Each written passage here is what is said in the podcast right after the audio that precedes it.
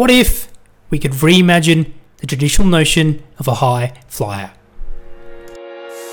Hey, friends, welcome back or welcome to the High Flyers podcast, where we do reimagine a high flyer, showcase the brightest and most relatable role models and companies and their journey from sunrise to today. As one of the premier products in our Curiosity Center lineup, providing on demand intelligence featuring Olympic athletes, business and cultural leaders, students, journalists, investors, founders, and more from around the world to help you be 1% better every single day. I'm your host, Vidit Agarwal, and let's have some fun. Today, in this episode 152, I'm speaking with Holly Kramer, continuing our trend lately of convincing relatable role models that don't do many public interviews to share their life and work story. Holly is an experienced non executive director and chief executive with extensive experience in retail and consumer markets across a range of industries and countries. She's on the boards of leading companies such as Woolworths, ANZ, Fonterra, and more, and is a former CEO of Best and Less and has more than 25 years' experience in general management, marketing, and sales, including roles at the Ford Motor Company in the US and Australia, Telstra, and Pacific Brands. Holly was born in Billings, Montana, in the US, and currently lives in the Southern Highlands, just outside Sydney, in Australia. Learn about Holly's sunrise in Billings, Montana, with deep connection to nature, with access to camping, skiing, fishing, and more. Holly shares the influences of her parents, her dad, a doctor, and mum having scholarships to Ivy League universities, giving that up to be a stay at home mum to Holly and her brother. In this candid conversation, we cover Holly's relationship with money growing up, the fascinating story behind her move to Australia post university, how she met her husband, her transition from the car industry at Ford to telecom at Telstra as marketing director, and fun fact, she worked for a previous guest of the show, Daniel Petre, in between those roles.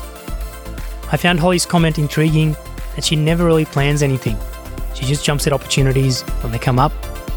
And I was pleasantly surprised about her answer to my question on whether she's built up more courage as she's become more senior in her career. Particular areas that stand out from this conversation include Holly's learnings from a, a prominent public company CEO and reflecting on stories of dealing with conflict, leaving Telstra to join Best and Less when it was struggling and why she wanted to manage a P&L and a business end to end rather than just a function. The incredible role numerous mentors have played in opening doors for her career moves, often in sectors that she's new to. Reflecting back in 2012 and setting up the foundations for her successful board career since, which has included AMP, Australia Post, Woolworths, ANZ, and more. The desire to build a family and a rare inside view into how boards operate, a number of aspects that a lot of you may not know about. The most challenging experience she had during her time on the AMP board, and her current focus on helping companies with their climate and sustainability strategy and why that's important. It's now time to explore your curiosity. Please enjoy. Holly Kramer, welcome to the show. Hi, Vidit. Glad to be here. I'm excited to do this. A lot of previous guests have highly recommended you, and I've learned that you've worked with a few of our guests back in the day. So this should be this should be really fun. Why don't we start with our fun facts to set the scene? Where were you born, and where do you live now? Well, I was I was actually born in Minneapolis, as my mom always says, on the banks of the Mississippi River, Missouri. No, I don't know. Now I can't remember. Big river. but I grew up in a town called Billings, Montana from about year one through to high school. So that's that's pretty much where I'm from is Montana. And now I live in a town, a tiny town called Glenquarry, which is in the southern highlands of New South Wales, so about an hour and a half south of Sydney. Mm, very cool. And from a work perspective, what was your first job and what do you do now?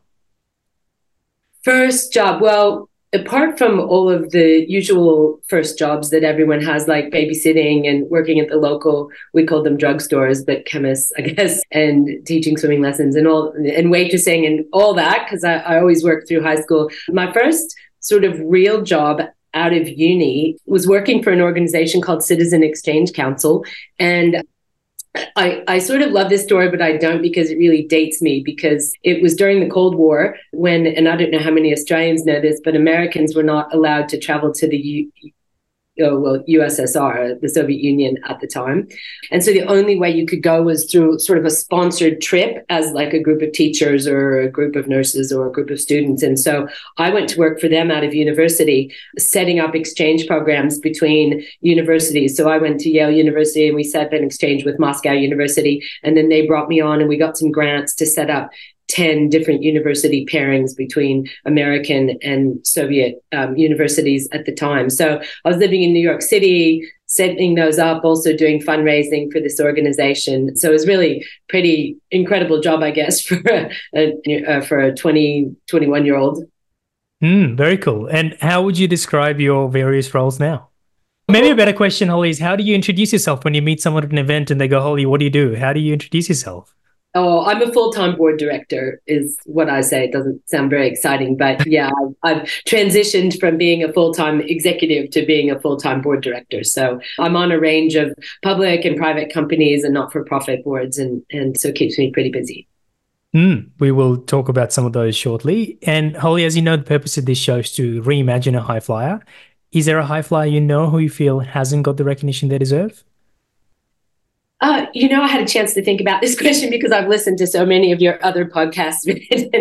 They're all fantastic. And, you know, I couldn't think of an individual, but I'll tell you who I think doesn't get the recognition they deserve. And maybe this is not surprising given that I'm on a board of a large retail company. But, I, you know, I just think retail and frontline workers are absolutely heroic. And, you know, people, you come in, you do your shop at Woolies, say, and you check out and you talk to that one person for, you know, maybe three to five minutes. But that person is doing that all day long with different people. And I think people forget that, you know, they're they're real people. You know, my daughter was a, a Woolies checkout person.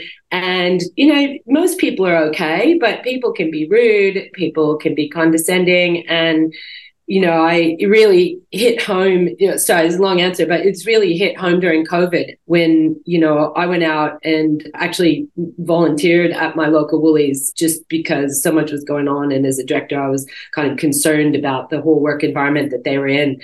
And, you know, it was just extraordinary. You know, everyone, most of us executives were all tucked safely at home during COVID. But, you know, those workers were right out at the front line every day as an essential service. So yeah, that's who that's who I think deserves recognition and probably probably doesn't doesn't get it as often as they should.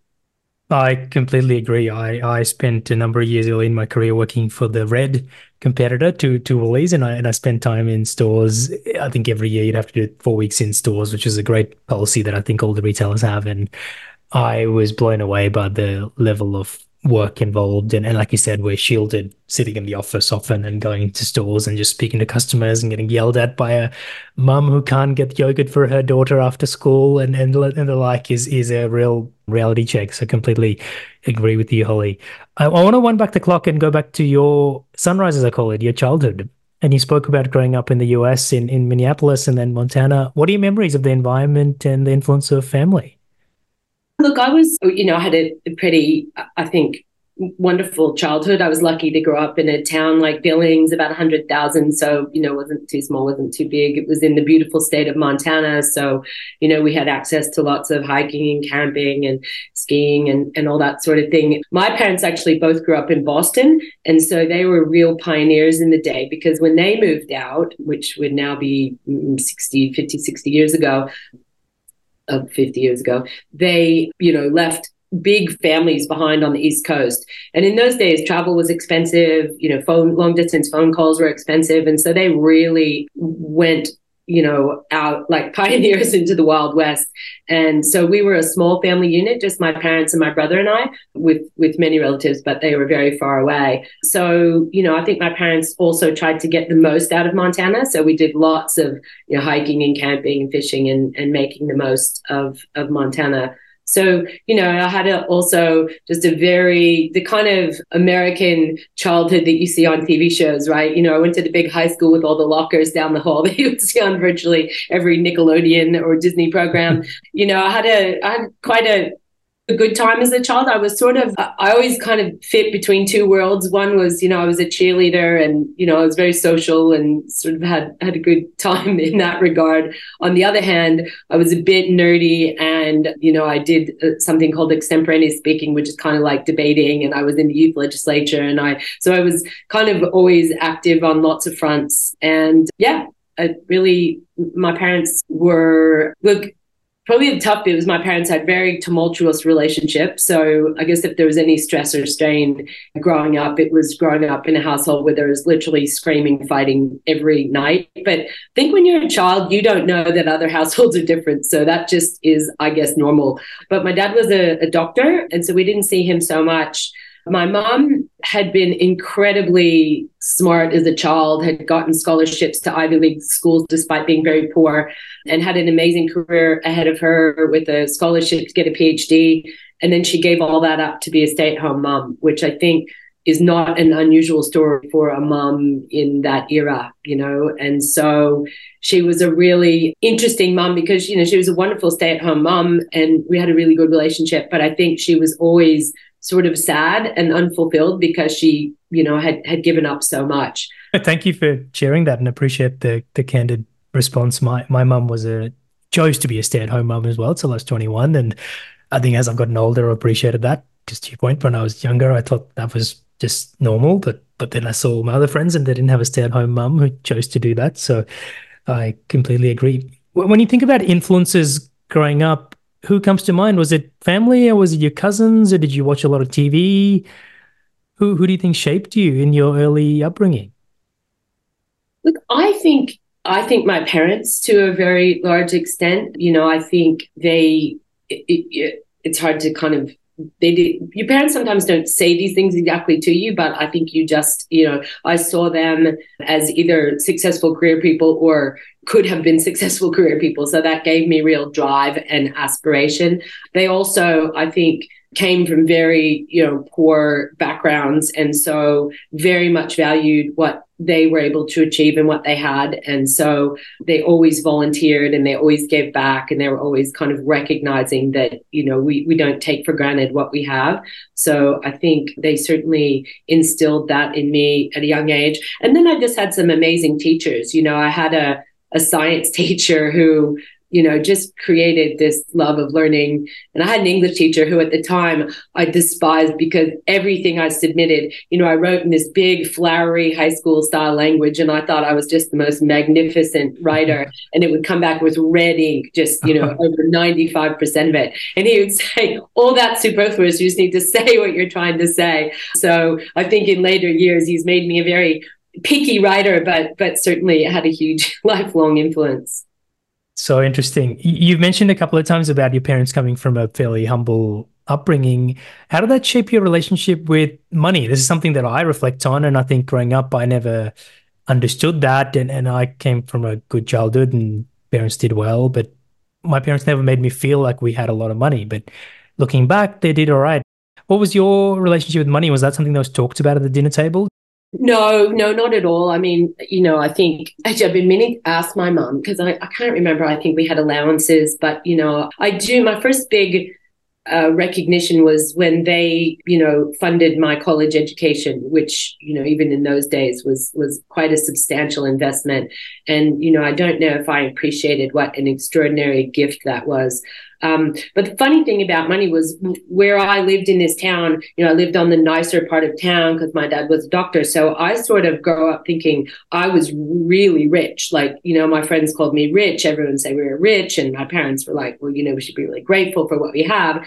And then I went to university and man, oh man, I was not rich. I was, you know, a very comfortable middle class kid, but you know the sort of extremes of wealth were, were quite breathtaking, really. You know, and so nonetheless, I really have never in my career made choices because of the money, and and a lot of my job and career choices have been to take lesser paying roles. You know, I think I've probably never really been on the front foot, you know, saying I want more money or I should get more out of this deal. Probably took me a long time to understand that I should be making wiser investments than just kind of keeping everything in a safe fund because my parents were very um, conservative. So it's, I've had to grow into that uh, over the course of my career. So, you know, I think my relationship to money is I'm very grateful to have it. I think I've worked and learned how to look after it more importantly, uh, more, more carefully. But I don't. It doesn't define success. It doesn't define me, and I, you know, just feel fortunate all the time to have what I have.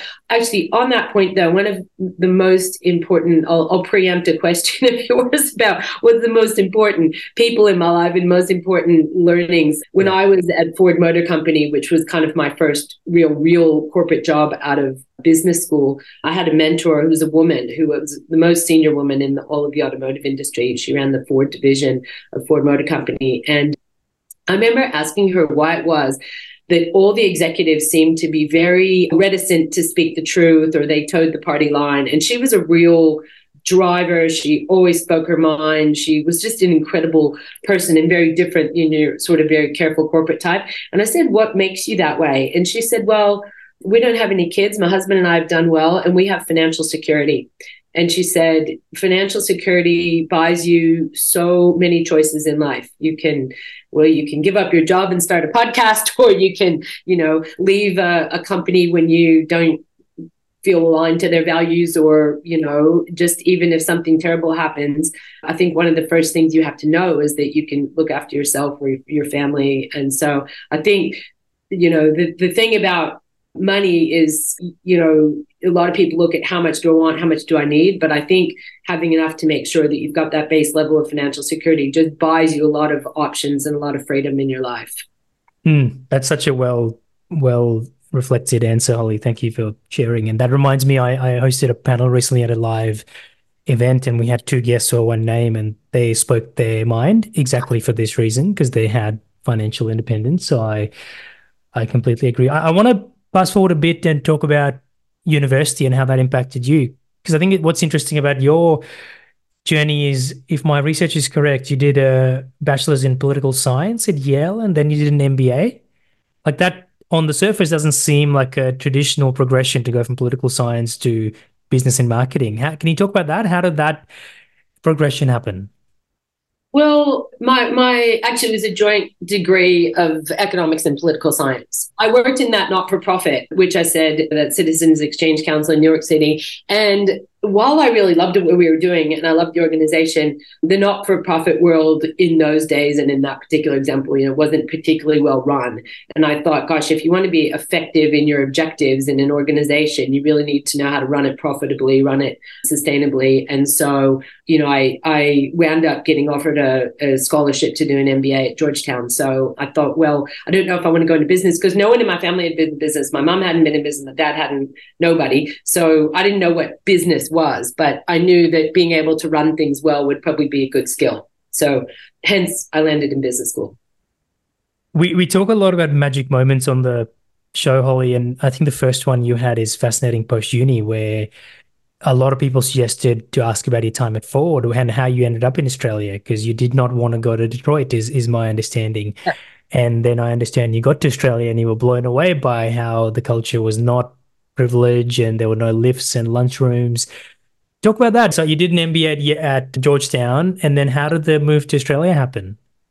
Well, I, I did a summer internship while I was at business school at Ford, just simply because I was looking for a summer internship, you know, just complete and utter serendipity. A friend had had a job there. But then I met that woman that I talked about. Her name was Bobbie Kohler Gaunt, and she became such an extraordinary mentor to me that when I finished, she said, Look, we'd love for you to come back to Ford. And it that time they hadn't their marketing organization was really filled with people who had been in sales their whole career and then if you were out in the field and you were great at sales and you sold lots of cars to Ford dealers you would all of a sudden wind up in Detroit in the marketing department without really any formal training. So they were hiring people who had marketing training. And so because I'd done my MBA in marketing, she brought me back to Ford and I did have a fantastic time. I had amazing opportunities at Ford. I did the first big piece of customer research in the Ford truck division. The trucks had never had power windows, never had nicely, never had anything because they thought trucks were work vehicles.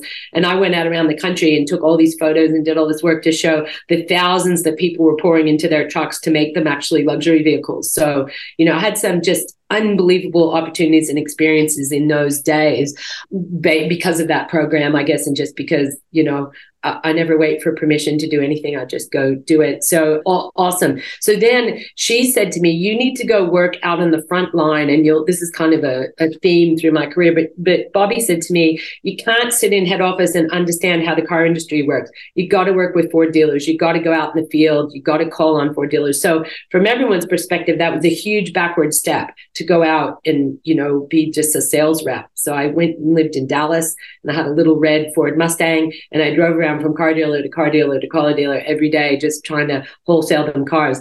Best learning experience ever and so powerful. But what I found was I loved being out in Texas. I loved working with the dealers and I was not a big fan of Detroit and I did not want to go back to that big corporate office. So I had a bit of wanderlust in me and said, Hey, you know, actually it was an Australian running the company at the time, a guy named Jac Nasser. And he said, I think that what all people at Ford need to eh, succeed in their careers is an opportunity working overseas because it's too parochial, everyone's too Detroit centric. And so my desire to progress in my career came in exactly the right time, put my hand up and said, I will be one of those people, send me overseas and send me anywhere. You know, I didn't say this to them pretty much anywhere but Detroit. And so a few months later, I got a phone call. Did I want to go to Australia? Had never in my life thought of going to Australia, but what the heck? Sounds like fun. And off I went. And and that part of the story is true. Like I landed in Australia and within a week I literally thought, this is my country, these are my people. I love the sense of humor. I love the focus on sport. People are laid back. You know, it's a enterprising. I don't know, just loved everything about it. So I believe it gave you your it gave you your life partner as well. You met someone in the marketing department at Ford. Well, I was I was running marketing at Ford, and he actually worked at, at News Corp. He was he was in advertising sales, so we did meet through work. Yeah, very very cool, very cool. And, you were kind enough to put me in touch put me in touch with him, so I had a great great chat prior to this. I, I want to move into your transition post Ford because I think, and I think also just career stints because you were at Ford for eight years, if I understand correctly, and then you did a couple of roles, and then you were at Telstra for almost nine years. Is that right?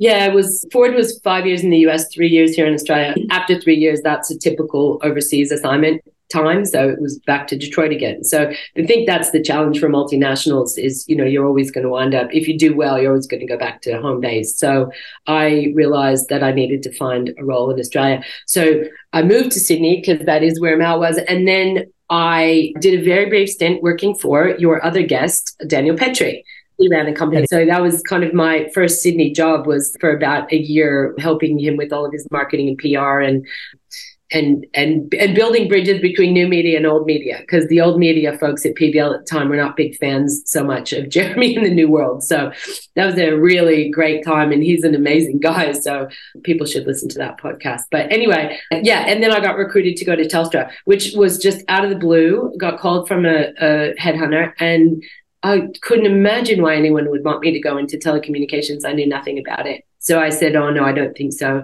And then my husband said to me, Well, you know, that is the biggest marketing job in Australia at the moment. And I went, Oh, really? he said, You really ought to talk to them.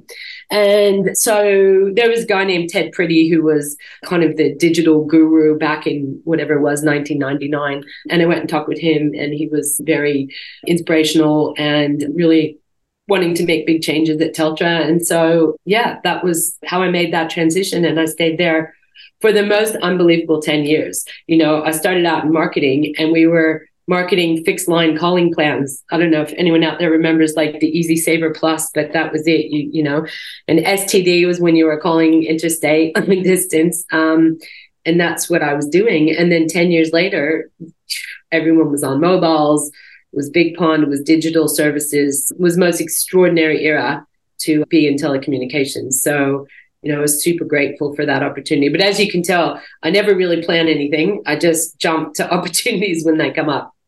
I, I do want to read a line that came up in my research is that from 1999 to 2009, Holly was part of the Telstra executive team during the infamous and often controversial leadership period of American CEO Sol Treleajo. I might might get the spelling wrong.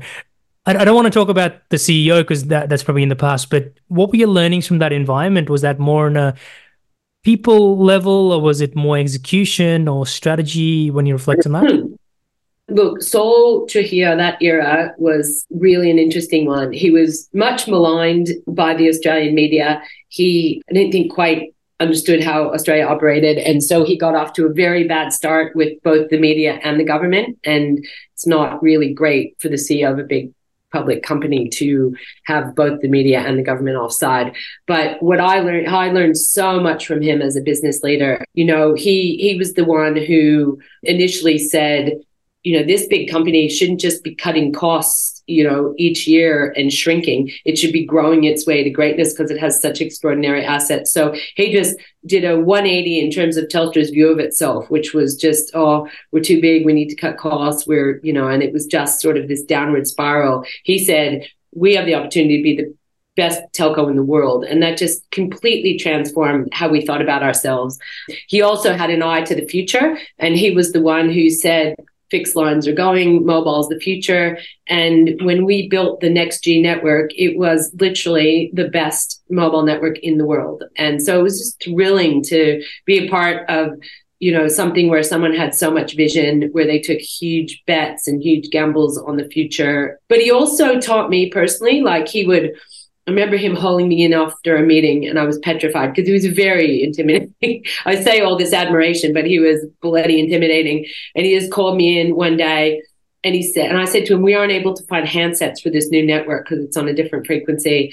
And I don't, I don't think we'll be able to go ahead. And he just basically said to me, you do not take no for an answer. Don't you dare take no for an answer. I don't want to hear you say no until you've been out and you've, you know, and you just went, you know, you blah, blah, you need to go to these people, go to those people, try this, da, da, da, da, da.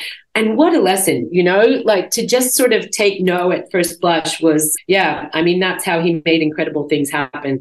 So, so I learned, I learned a lot from him. I mean, the other part of it was that, you know, you can't in a, in a country like Australia, you can't build up enemies and and ultimately you know it became his undoing so you know i liked his independence and his fiery attitude but you know it was kind of unfortunate because i think it it, it caused more problems in the end.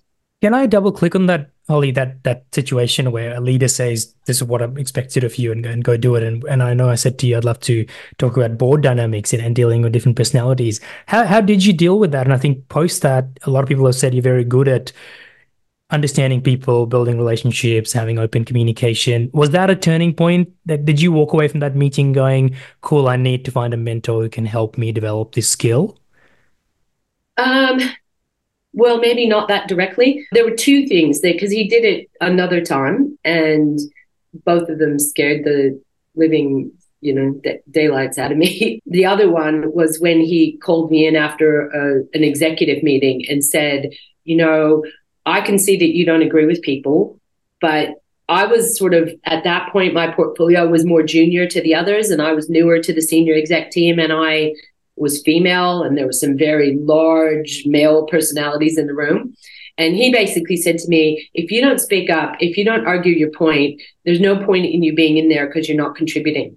And so, you know, he basically said, get the you know what's and and you know grow some confidence and sit up in your seat and hold people to account so he like honestly some of the most important um, lessons came from that. Now at the time it was you know you immediately get the feedback and you, you you know you don't know what to do with it and is it the right feedback and how do i do that? And so so it took me a while, but I I did. He, he, had a two IC who I would often kind of go around to after I had my terrifying moment with Sol. I'd go around to Greg and go, Greg, this is what Sol said. You know, how do I do this? So I think you know I had to get out of the shock, and then I had to kind of you know understand what he was really trying to tell me, and then and then it just stuck in my brain and it always has so you know those are your most powerful lessons when people tell you something and you kind of reflect back on it at so many stages through your career in so many different instances. I am curious because at this point, I'm assuming you were 20 years into your career, so you're quite quite senior, right? Like you were, I think you were, as you said, on the senior leadership team. Did you feel senior at this point? Like, I'm just curious, what was your mindset like 20 years in with the Ford role, Telstra? I used to. Oh, you probably. I don't even. Do you even remember phone books? Remember big phone books? I books? do, yes, the yellow phone books, yes. big phone books. So I remember telling people that when I sat, and it was, you know, our executive table was a big, you know, room with a big, huge round table. And I remember saying, I feel like I'm in that room like one of the kids at the grown up table and I need like to be sitting on a couple of phone books to get me up to the height of the others. And, you know, it was kind of metaphorical. Maybe it was actually, you know, uh, uh, true because you know not not as tall as those guys were but i just yeah I, I i felt i had imposter syndrome for sure you know like what am i doing here? How did i get to this level? Should i really been promoted to or, or you know these guys all seem so confident and i think you know it's it's a much cliched discussion about women and women in business but you know i was the absolute poster child for that cliche about imposter syndrome you know not having the confidence and that's really Sol in his very um, ungentle way kind of you know kicked me in the backside into into realizing that you know you, you, people see you as you see yourself so you mm. know i needed those phone books i needed to sit up straight at the table and and really kind of speak my piece and hold my ground mm. Mm. no thank you for sharing that i mean we spoke earlier about retail i spent three years at the coles head office and that was a a kick up the backside every day from the monday meetings having to know my margin and and, and sales figures and it was a great learning experience working with some really experienced but sometimes challenging leaders. So thank you for sharing that. I want to read out another line that came across in my research is popular Australian clothes and household linens company Best and Less was struggling to turn a profit in 2012. Then came Yale educated CEO Holly Kramer. Now, you were doing well at Telstra, it sounds like you had a lot of success. You probably had other roles. How did you decide to leave that and join an unprofitable company where you probably had high expectations? Well, look, I had been at Telstra for yeah almost ten years, and I actually felt like I had reached the glass ceiling. I, I didn't see myself moving into the top job, and and I didn't really, yeah. So I felt it would be best for me to take a change. And part of the reason for that was actually that all of my jobs had been in functional roles. So I'd run product and marketing, but I hadn't had a P&L.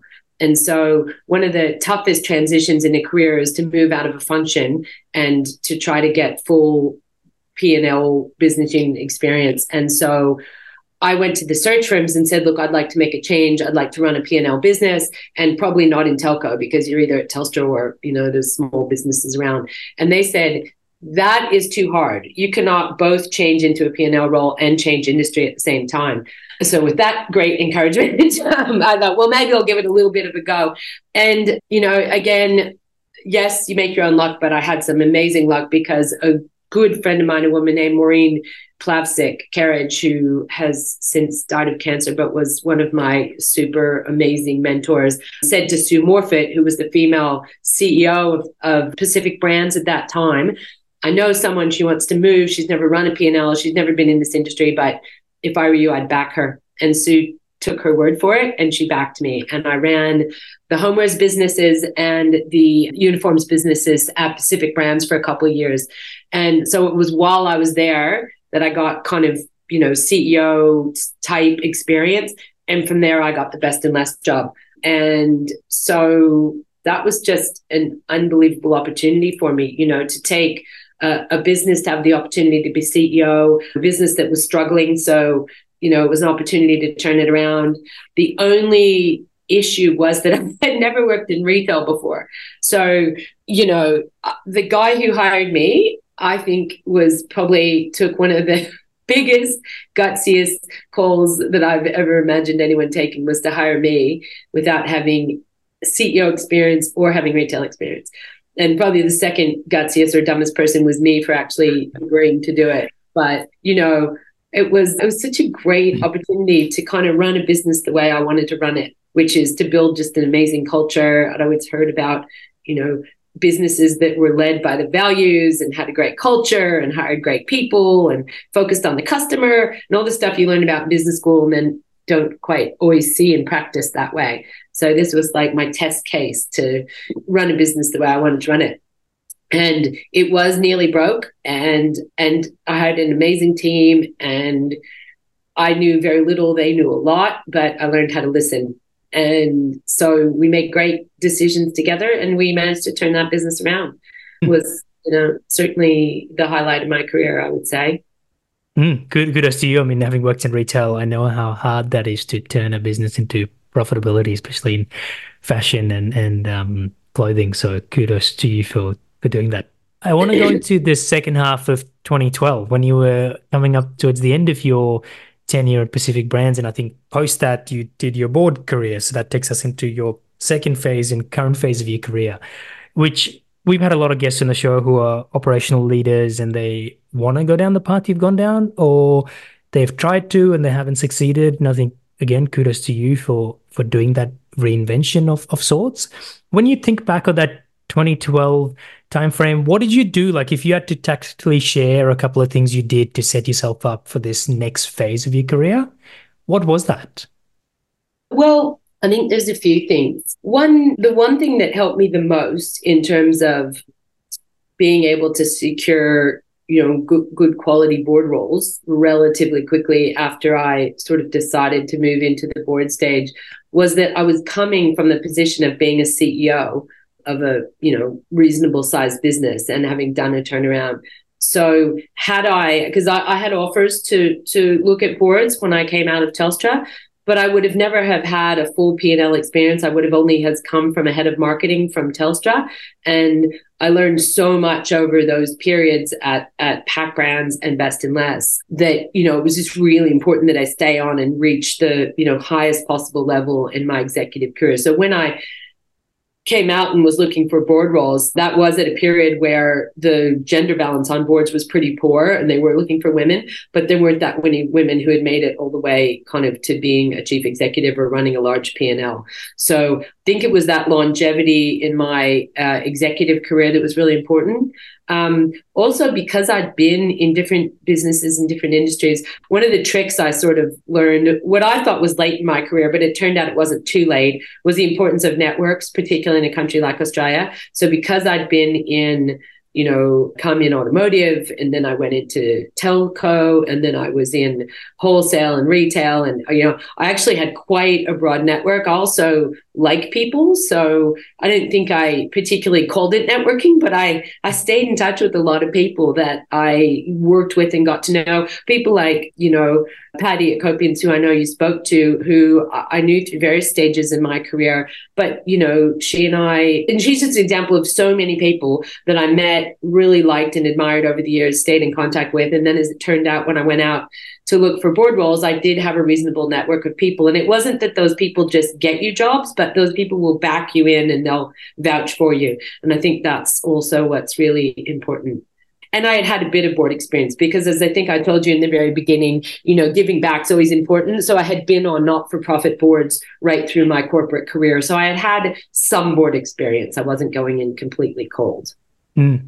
Before I get into double clicking on some of your board experiences, I want to pause and talk about some of the life experiences at this point because I'm a big believer in that your life has to be in order for you to have done all these all these roles.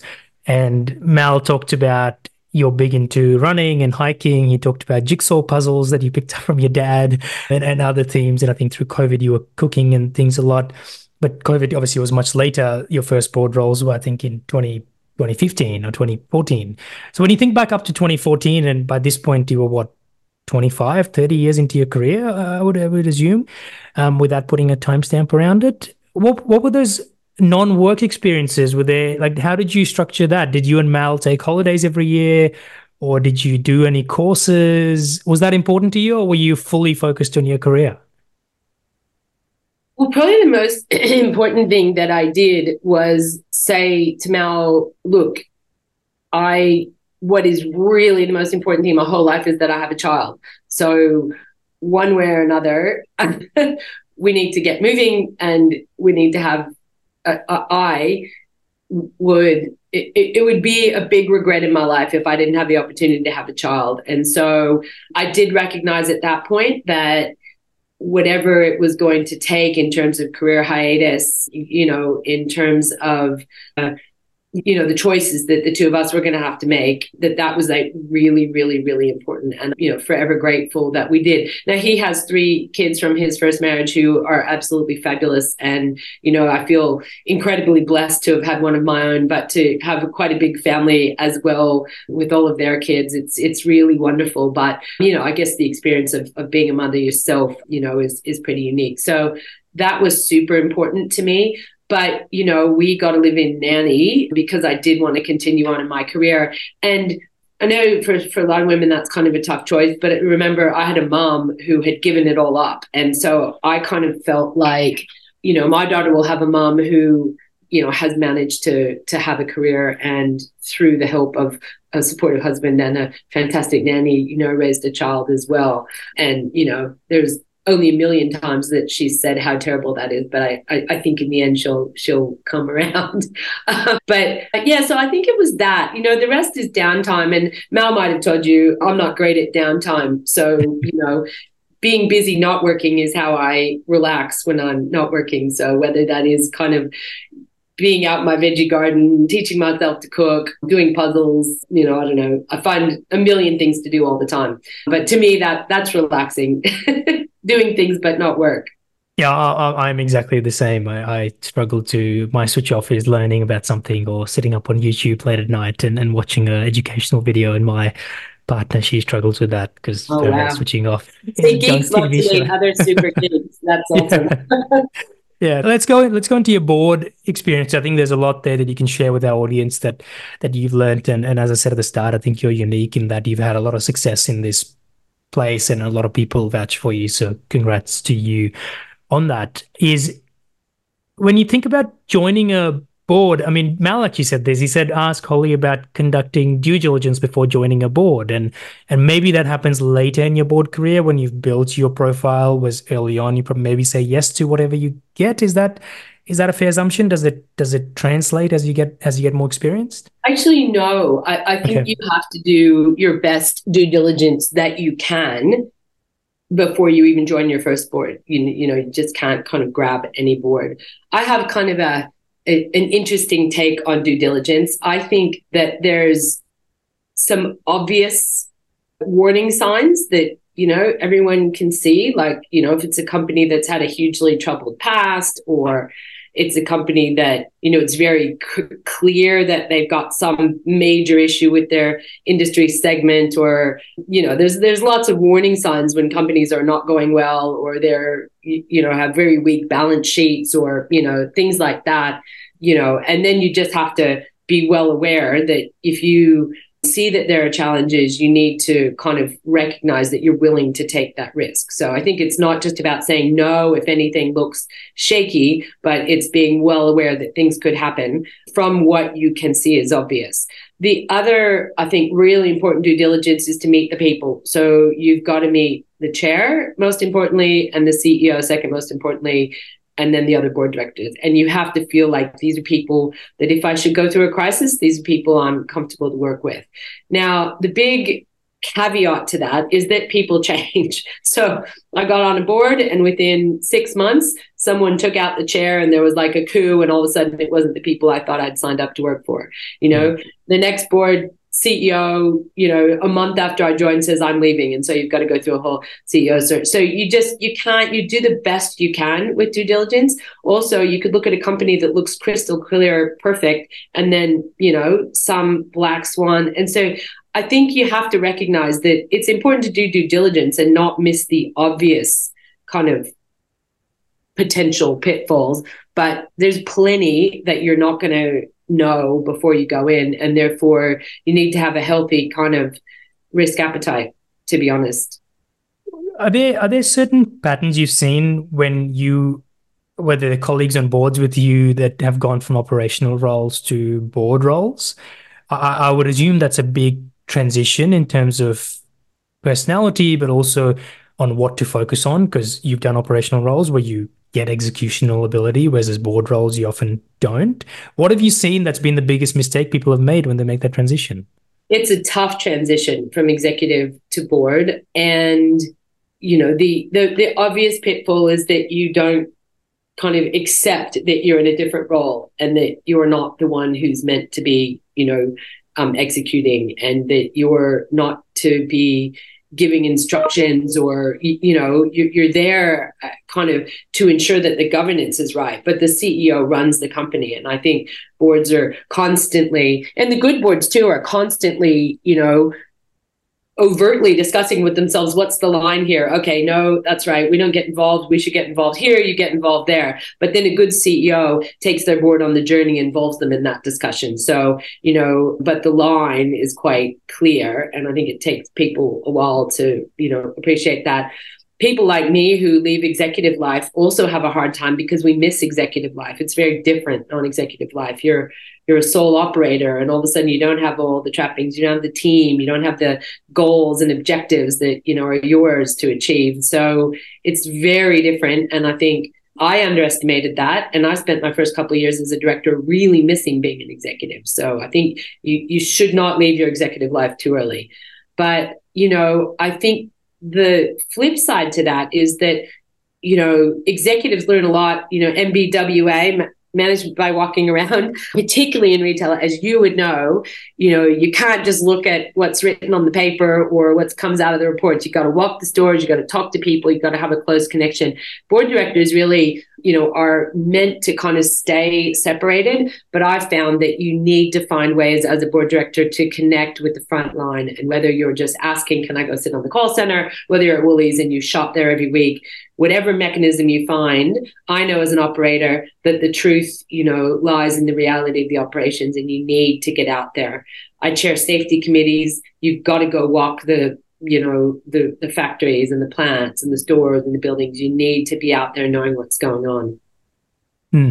Holly, I think there's a perception about board roles where people assume it's sitting in air conditioned offices and you attend 10 or 12 meetings a year and the rest is all rosy and i'm sure that's not reality so can you demystify what are the behind the scenes of a board director role outside of just attending those 10 meetings that you see in a table on an annual report well, I mean, if you look at, see, I look at this as my sort of next phase of my career. I've had all these different phases. So to me, it's a full time job.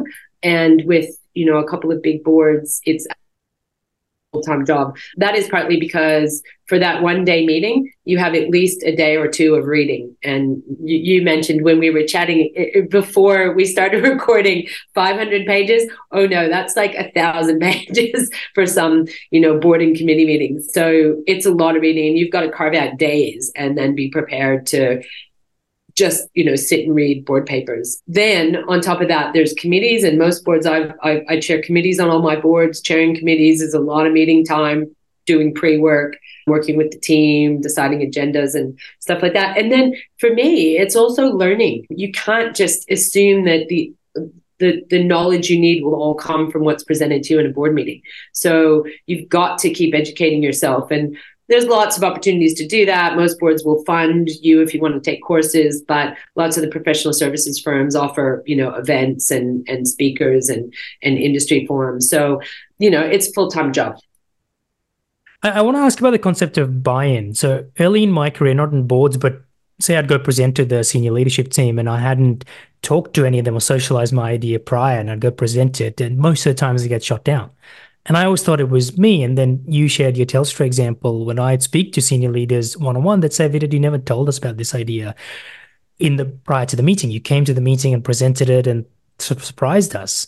I, am assuming there'd be an element to that in board meetings where you speak to the other board members or the executives in the company prior.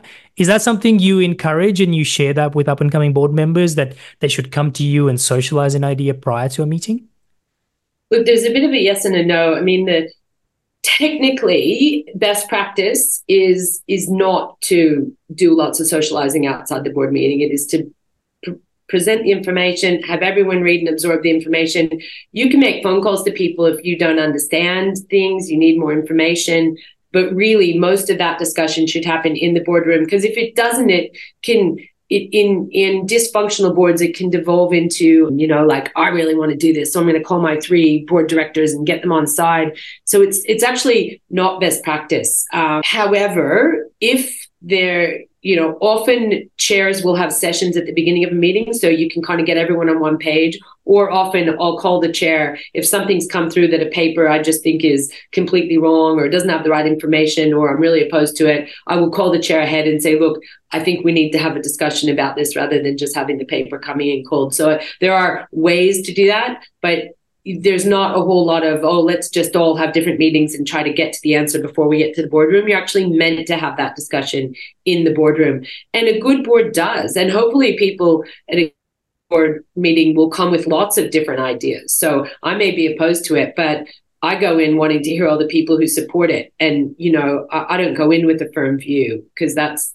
that's why you hopefully have a high caliber board with a lot of diversity of backgrounds, of experiences, of attitudes, of everything, so that you just get the best kind of conversation on the table when you're in the room. That's really how it should work. The other sort of another nuance on that, though, is you know, if you're a board director and you feel really strongly about a certain topic that needs change, sometimes the, the thing with the board director is that it's a long game. You don't come in and go, okay, I run this place. I'm going to change that tomorrow. We're going to clear out all the, you know, butcher shops and make this big change in the company. You, you know, you sort of have to realize that I'm going to bring it up at this meeting. Maybe won't get much traction. I'll do some more work. I'll talk to the people offline. I'll build my case. I'll bring it up again. And it can take a long time, but if it's something really important, you will eventually gain traction amongst both executives and boards, and and that's kind of how you can have influence. So having influence as a director is really different than as an executive because you don't have overt power. You just have to kind of make your case, and I think having good relationships with people always helps. On that point, Holly, a question that came up from all the people that I reached out to for research is ask Holly has she become more courageous over time now that you're more senior? I don't know if you've reflected on that question, but how would you answer that if, if I'm putting you on the spot here? Have you become more courageous over time as you become more senior?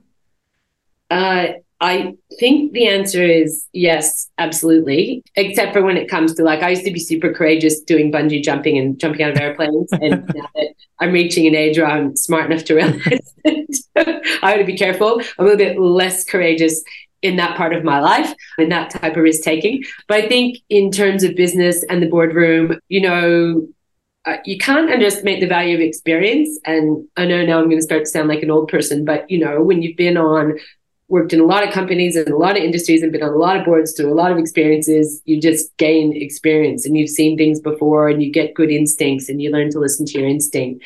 I think also I have over time become more confident in my you know understanding and conviction. And as i said there was a lot of imposter syndrome and oh i don't know and maybe i'm not right and all that kind of questioning of myself. You know i you, you've got to be careful. You don't sort of then think you're right all the time but i think you've got to you build more confidence in your instincts would be the way i'd put it. So I would say as a board director, I probably am more confident and more willing to speak up. And if people kind of all go, oh, no, no, you don't know what you're talking about, I will think to myself, actually, I do know what I'm talking about. I'm going to have another go at this, not, oh, they're all right. I must not know what I'm talking about. So I think that just comes with age, experience, you know, and having done the job for a while, you, you, you gain that kind of confidence. Mm.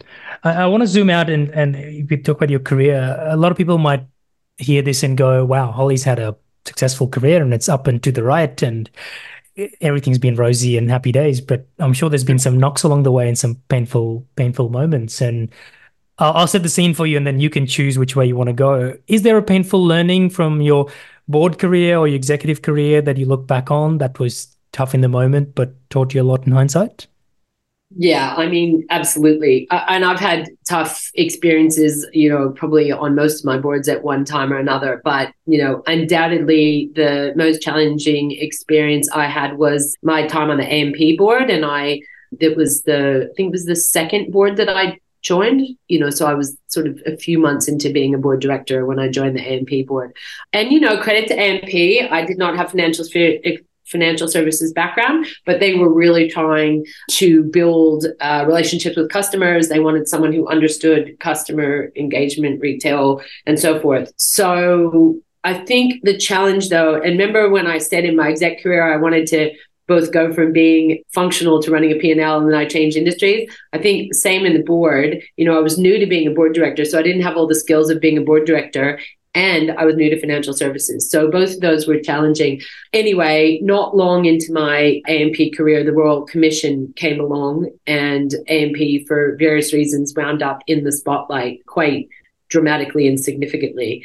And the chair had put three women up for re-election at the upcoming AGM. So it was just this I, I, call it a black swan event because to have been put up for re-election to have been brand new to the company for the royal commission to come and to examine issues that had happened many years before i joined put me in a really kind of strange position of being on the front page of the paper being branded a criminal and a thief and we stole money and we lied to Cheryl. I mean, it was really quite brutal and and painful and traumatic. And in the early days, you know, the prime minister, I remember I was overseas uh, leading a, a, a delegation um, on an overseas trip, and the prime minister came out and said, all these board directors will go to jail for what they've done.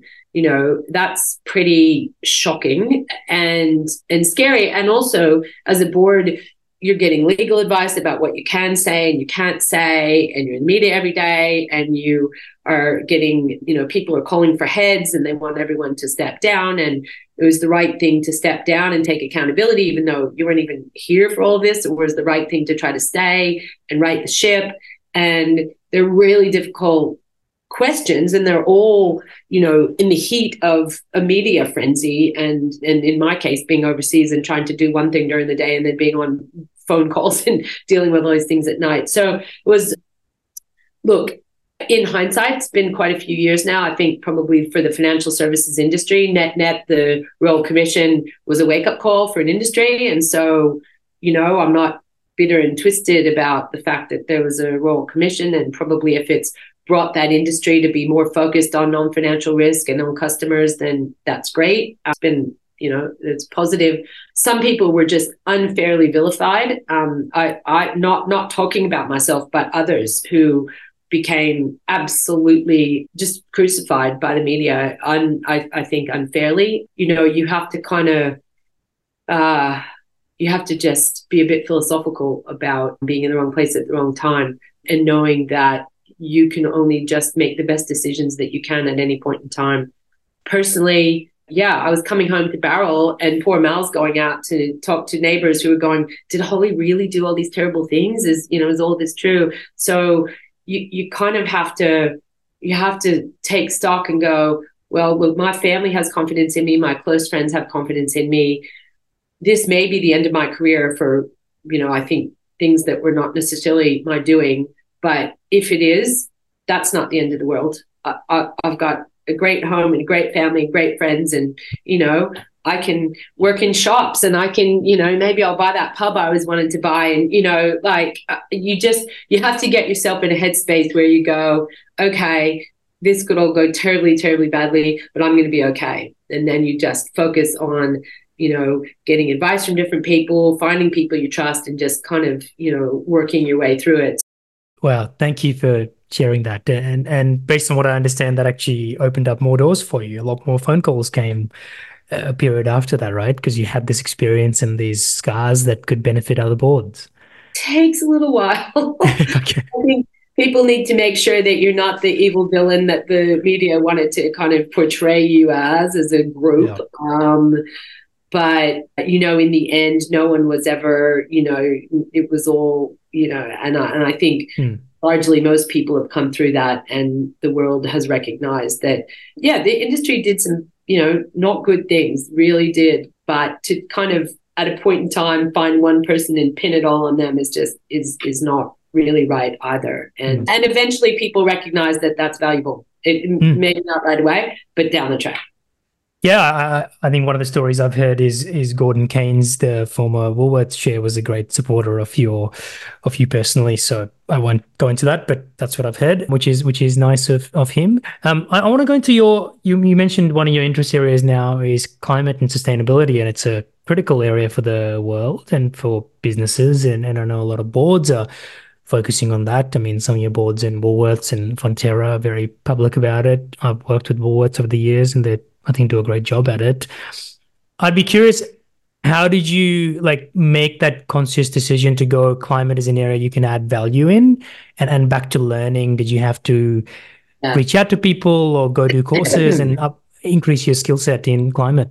I'll try not to make this story too long, but you know, when I said early on that my career has kind of just evolved and I've gone from opportunity to opportunity, and you know that's great, it's worked out well the the downside was that I sort of a couple years ago realized that I, I, have a lot of breadth. Uh, you know, I know a lot of sectors. I've done a lot of different things, but there's no kind of common theme and common focus. And as I kind of reach a stage in my career where I think, wow, over the next ten years, I really want to try to have the most impact. I think to have impact, you need to kind of have more focus.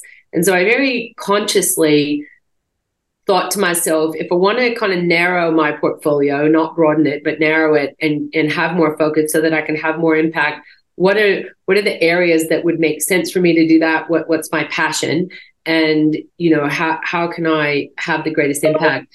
And I did that quite consciously. And I spent quite a long time thinking about it because I'm involved in so many different areas and I've done so many different charitable things, like, you know, what really matters and and just at the same time i was i joined the board of fonterra which is a big dairy company in new zealand. And i had started chairing again thanks to gordon who you mentioned who was a big lifelong supporter of mine for which i was very grateful and very grateful. He suggested i take over chairing the sustainability committee at woolworths. And what happened by being on both of those boards and and looking at sustainability was what dawned on me was not only that climate change is quite serious and quite confronting and and you know there's so much to be done if we want to kind of leave a world for our kids which is you know not remarkably worse off than the one that we're in. Um, we need to do something about it. And i had visibility of the food system from end to end you know starting with the farmers. And and actually we live in the southern highlands. We live on a property so we've got some cattle and livestock ourselves. So you know from the producer end all the way through to woolies to the plate the food system is one which, from a sustainability and a climate perspective, is sort of the most impacted by climate change. As you can imagine, farmers, when you know there's no rain and the droughts and the floods and everything, they're the most impact have the most impact. On the other hand, we can't just get out of them like fossil fuels. We need to eat. And so we're going to have an even bigger population. And so, how do we transform the food system so that it's more sustainable and that is a big challenge. And I think in Australia, it's getting much less focused than the other parts of the transition. And maybe for good reason, but you know, the energy transition is largely front and center in, in business and government and elsewhere. So so that was it. I came to that view. I thought I'm in a great position between Fonterra Woolies and subsequently I've joined a bank board. So, you know, you need finance to kind of help manage this transition. And literally Vidit, it was like starting from scratch as a new person starting a career. I thought, I don't know enough people in agriculture. I don't know people in sustainability. This is a whole new world.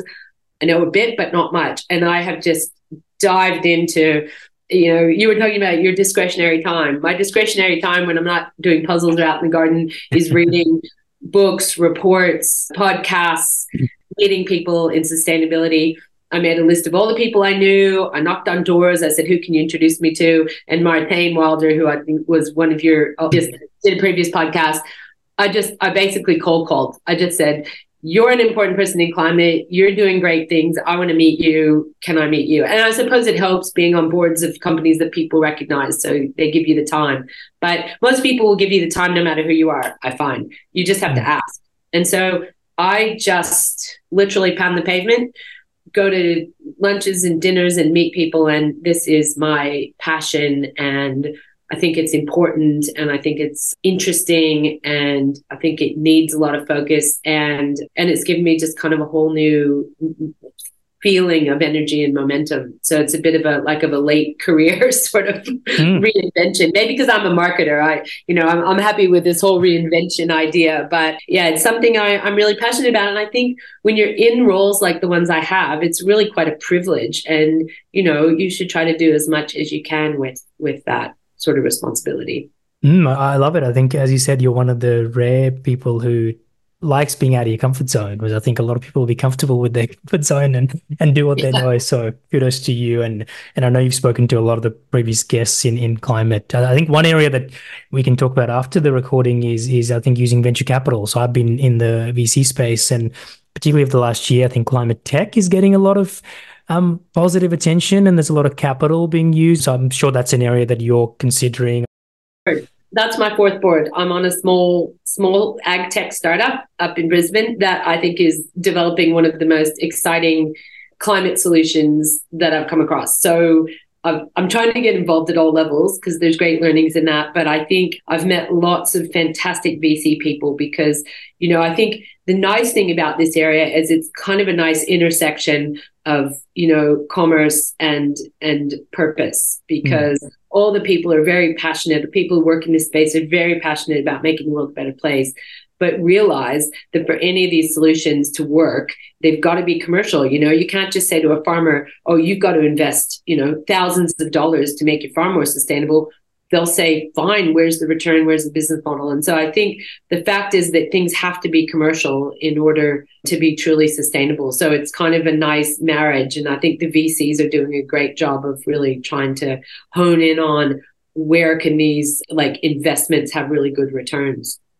Yeah, and it goes against the traditional software area of investments. I think hardware, as an area that you know well, requires support because I really believe climate is a physical problem, not a software mm. problem. So I think that'll be interesting of the next year. I would love to keep going, but we're running short in time, Holly. So I'd love to move to a rapid fire final sprint. Is there one non work investment you've made that you consider the best in your life? I'll just give you a property class, sorry, a, a, an investment class, and that's property. Just we've never done badly on property, and whether it's our own or investment properties, you know, it's the great Australian love affair with property, and and I, I'm all in. yeah, is there one thing you want to learn in the next six months? yeah, I want to learn everything that I don't know about agriculture, sustainability, and natural capital solutions. So I'm voracious in my. it sounds like you've got a busy couple of months right. coming up, so that that should be good. Is there one hobby or activity you do each week to be at your best mentally and physically? Yeah, I'm kind of obsessed with every day I do Wordle and I do Spelling Bee. They're both on the New York Times. And then I actually have a puzzle, like a physical one. So I do my virtual and my physical puzzles all the time. You know, like it's an obsession. nice. And last one, is there a person or quote that inspires you today? There's just can I give you a couple? Because they're like boring quotes that everyone uses all the time. But I was thinking about uh, my quote, and you know, before I take a risk, because I'm a real risk taker, I always go, "What's the worst that can happen?" I was saying, you know, you stare into what could happen, and then I think I also mentioned, you know, you ask for you, it's better to to beg for forgiveness than to ask for permission. So you know, I'm kind of just a real go for it. But then sometimes things go wrong. So I always go with the what doesn't kill you. And so I've got sort of my, if it all goes pear shaped, that's how I think about it. And the last one is another, uh, these are all my favorites. So I can't just pick one, is one I heard Martin say also. I couldn't believe when he said it. But at the end of the day, you know, when you get to you know these big jobs and all that stuff you can you know you can start to think you are really clever or whatever you're really successful. And you know Martin said it actually it was my husband's father who I never got to meet unfortunately who said the cemetery is filled with indispensable people. So I think you know at the end of the day we're all here for a period of time we all kind of come in the same way and go out the same way. So, you know, I think we just do the best that we can and never get too carried away with thinking that you're, you know, you're all that important. Um, mm, absolutely. Um, I mean, I, I heard one the other day I've got on my desk here is optimism is a moral duty. And I think that's a great, great line. It was said by one of the historians back in the day, and I found it the other day, so I've got it on my desk now.